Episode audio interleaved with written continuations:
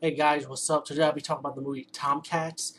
Yo, you know what's funny? Let me just say I did saw this movie already after realizing it, but I went to Amazon, so maybe I bought it from Amazon, and I realized it was a double feature with the movie God's Bloody Anchor, Blood Bloody God's Anchor, I think, and it was Tomcats was one of the second movie with it, and sadly to say, I did not review both of those movies. For some reason, I thought I did, but you know what?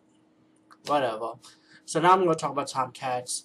Um, this movie is definitely grindhouse feel to it. Um, I heard it came out in 1977. Guess what? The year I was born, and April 5th. This week is my fucking birthday. Holla. Perfect timing. A year of the same, the year of the birth of my movie.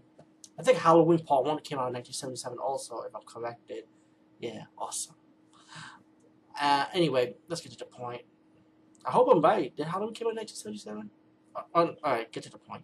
Um, Tomcats is about this these gangs, right?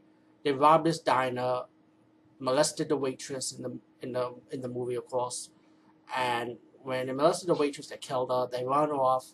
Later on, they found out, like like the brother of the waitress, found out that his sister been murdered, and then these redneck gangs, pretty much, that's what they do. They rob diners and they molested molested females that work in the diner, and they're like troublemakers. Later on in the movie, the rednecks get captured by the police officer.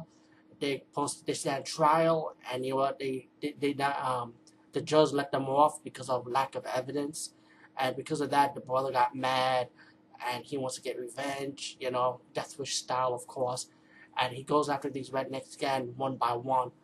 Um, the girlfriend was worried about her boyfriend, who's the brother of the sister of the waitress who got murdered, by the way. So the girlfriend of, of the guy, of the hero of the movie, she called like I think his uncle, who happens to be a police officer also, and trying to stop him from going crazy. You know, you know, to continue his revenge spree.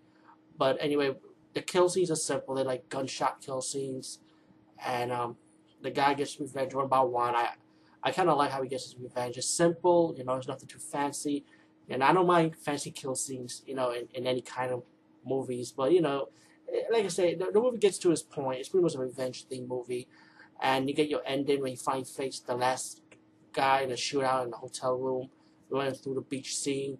And while the girlfriend's trying to stop her boyfriend from um, continuing his killing spree, um, his girlfriend got injured a little bit. And the two cops, who was friends of the brother and the waitress, of course, who, who died, in the beginning of the movie.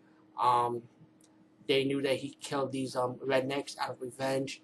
The two old cops, like they like, you know what? We don't know what went on. You know what? Get out of here. You just go. so anyway, it was a pretty good movie. Very Grindhouse. You know, fun movie. Tomcats. Check it out if you could. Peace and see you later.